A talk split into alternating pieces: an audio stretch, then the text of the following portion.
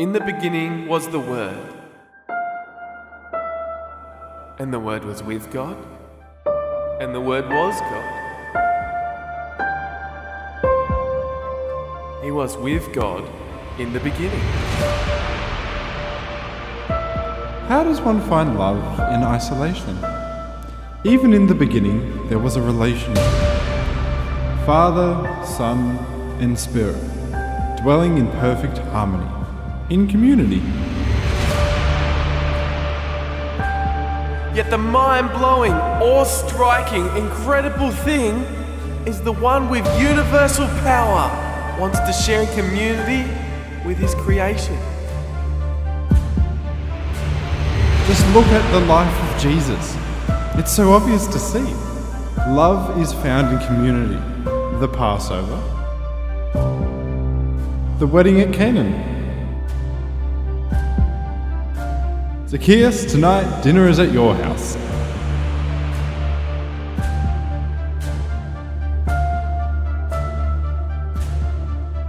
Community isn't just those you have close relations with. Take a minute to think what is my community? Yes, your family, friends, and church family all fit into community. But you've got your sports teammates, your local barista, your doctor, the policeman, the local tradie, the taxman, and even the parking meter inspector. Do you love your community? Because our God expresses love in community.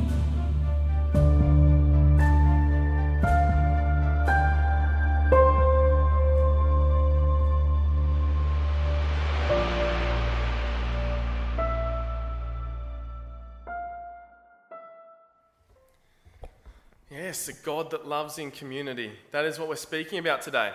My nana used to have a saying never underestimate your words, grandparents, if you have them, and grandkids, because this one stuck with me. A community that prays together stays together. So let's just start this morning before we jump into the sermon with a word of prayer. Lord God, we, uh, we thank you for the abundant, just incredible love that you have for us. And uh, we have just been blown away in this sermon series by how you display that and uh, even what that means for you to be love. And we just, we're dumbfounded. But we just come afresh again this morning to hear a new aspect of love and how you display it and how we need to also display it, how we receive it. We thank you for that this morning, Lord. Amen. Amen. The other good thing about prayer is it just calms you. Doesn't matter if your sheet music's falling off the piano or, you know, no matter how busy your morning's been, it just it brings you to a great place, doesn't it? Let me give you a quick recap of what we've been up to. We've started a sermon series called Love. If you missed it, it's Love. And uh, we've done two weeks prior to this so far. And what we've done is we looked at the, the idea that God is love.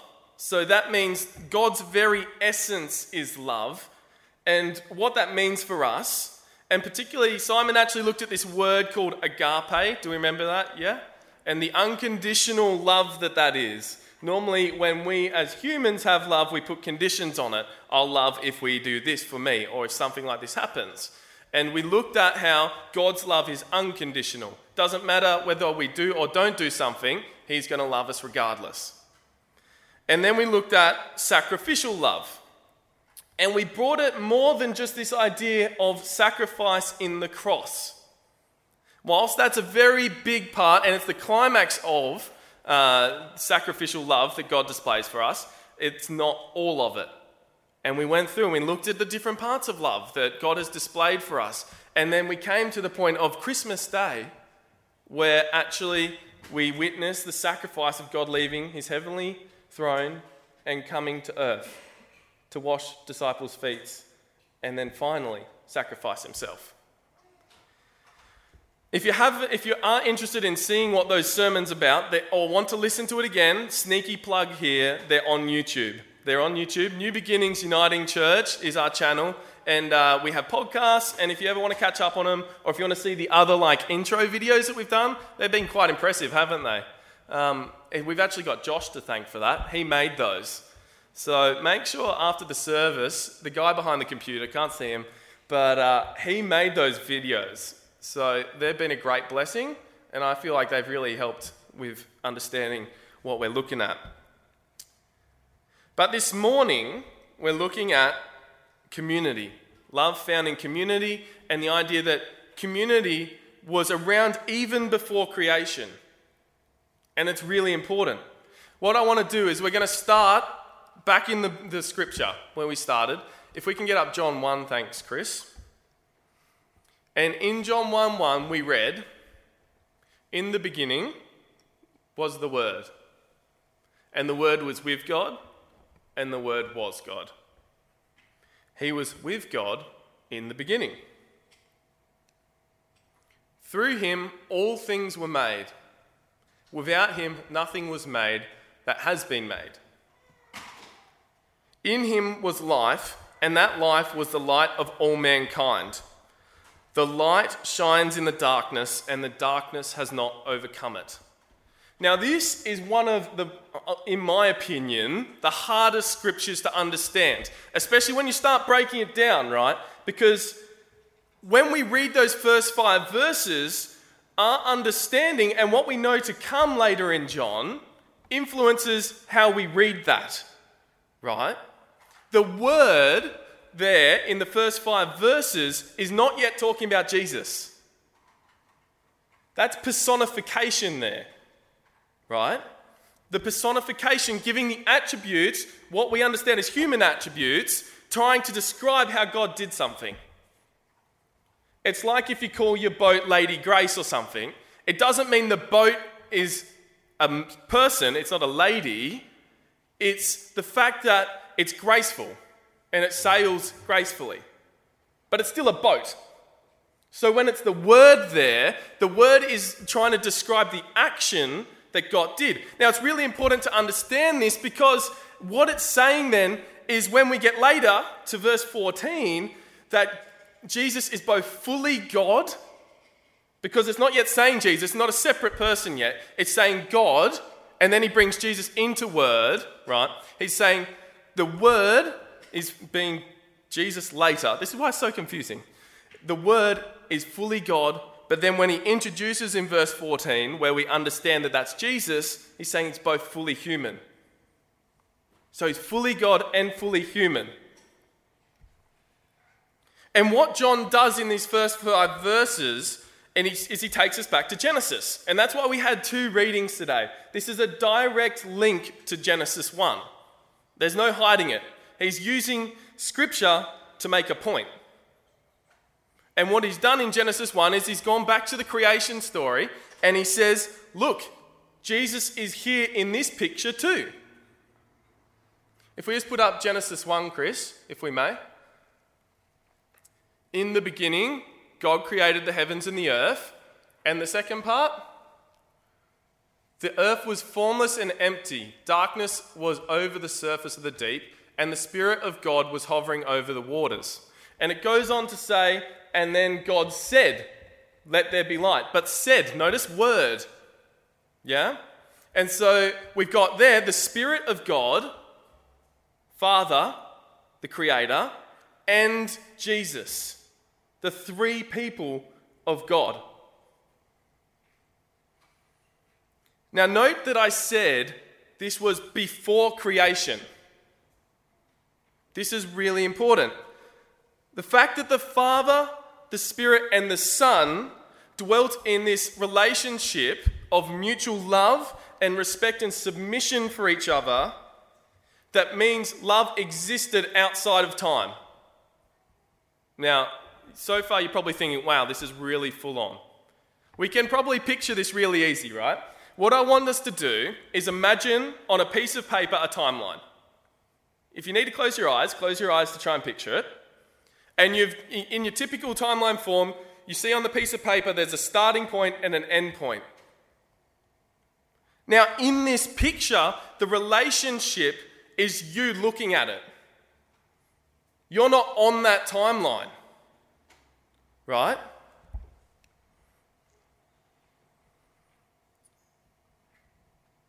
They're like the drawer of the timeline. And you're probably thinking, yeah, cool, that's a cool concept, Caleb. God dwelt outside of time in this relationship. But why is this important for love? Well, this is one of the distinguishing factors about Christian belief. This is one of the things that actually separates you, us as Christians from a lot of other religions. If you looked at Islam, there's just God. And He cannot be in a mutual loving relationship before creation because it is just Allah, right? And if He, when He created, He couldn't have created out of love because He had nothing to love.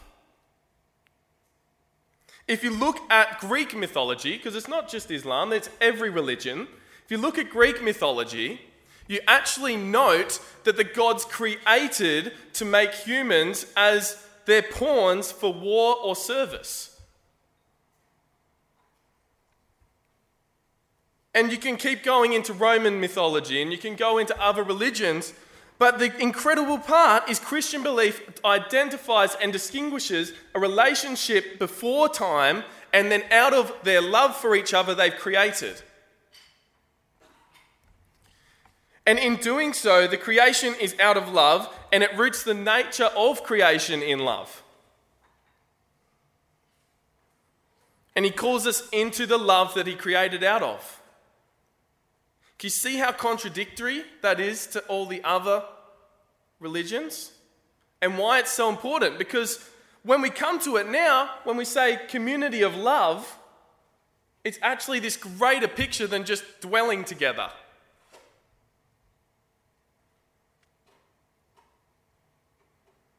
Which brings me to the main point of the sermon this morning. Well done. You got through the hard, meaty stuff. That's all I want to. It's this is a whole part of theology in itself, and it's really, really complex. Don't get me wrong. If you understood that, you're doing better than some Bible college students.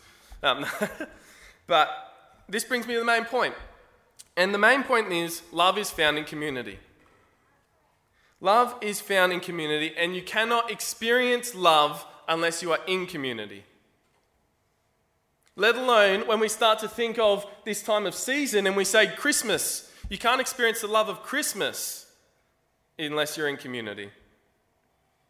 It just isn't possible. It can't be found in isolation. And when you start thinking of love in isolation, you start getting things like vanity and pride and egotism.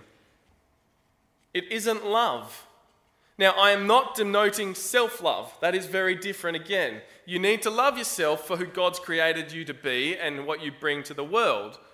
But I am saying when that takes more priority than when you actually are displaying love for others, that's when it becomes a problem. And because of this, I felt compelled this morning that I actually needed to mention why it's so important that we have community. Because it's one thing just to say we need community, but then it's another thing to actually understand why we need community. And the community can be your church, it can be your RSL, you know, it can be your family. But these points are mainly directed to why we need community in church. Why it's so important to be involved in our church community or in a church community. And the first point is this community challenges you to be more like Jesus. We'll just pop that one on, Chris, if you can. Ch- community challenges you to be more like Jesus. Hebrews 10, verse 24 and 25 says, Let us consider how to stir up one another to love good works, not neglecting to meet together as it is habit of some, but encouraging one another and all the more as you see the day drawing near. Nothing makes you more like Jesus than the, what can be sometimes called daily grinds of interactions with others. If you work with people, sometimes you know what I mean. we often think and I haven't yet to experience this, but marriage is often the great example of this because it's a refining process. Can people, as a married person, agree to that? Yeah, I see some head nodding. Yeah, it's a refining process. One day. We often think that marriage is a refining process, but the truth is, God gives us community also for this. It's not just the responsibility of one, this is a community thing that we do. And we need community in order to encourage one another in our pursuit of God. And it's within this context uh, of community that we are given the opportunity to be refined, to develop, and become better followers of Jesus. The second reason why we need community is it meets our need for love. Proverbs 17, verse 17 says, A friend loves at all times, and a brother is born for adversity. Yeah. There's no denying that we are men and women who care and crave love, right? We all want to be loved. And we were made to be. That's why in the Genesis narrative, in the story, that God says it's not good for man to be alone. But even more amazing is that God gives us the gift of each other as a way to meet our needs for love. We're called to love each other, and it's beautiful the way that Jesus displays this. That's the way we witnessed it in sacrificial love yesterday. I uh, let yesterday, last week, sorry, even. Feels like yesterday. Community, for the third point, community empowers your relationship with God. So far, we've had uh, community feels our need for love, and we've also had community challenges us to be more like Jesus. But community also meets, empowers our relationship with God. Proverbs 27 17 says, As iron sharpens iron, so one person sharpens another. There is something real to be said about power in numbers, isn't there? When we are surrounded by other believers, we feel empowered. Have you ever been in a conference or were you ever in the day where I, I know some of you here were in the day when this church was decked out in the rafters? I don't, I don't know. But it was, I don't know the saying. It's, now I'm stumbling on words.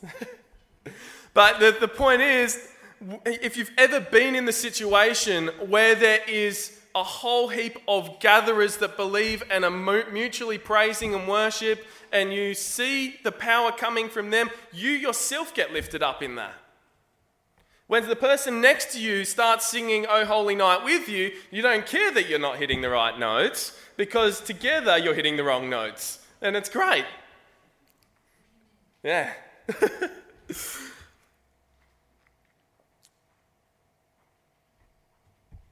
so we, we, we're seeing that community is really vital.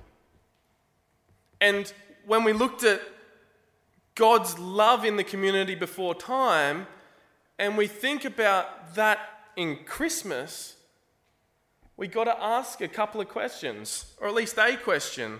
And you've got to say, what's it look like in my Christmas this year? That aspect of community. I just want to wrap up with I'd like you all to shut your eyes and I want to give you a bit of a prompting to try and think about this because it's important.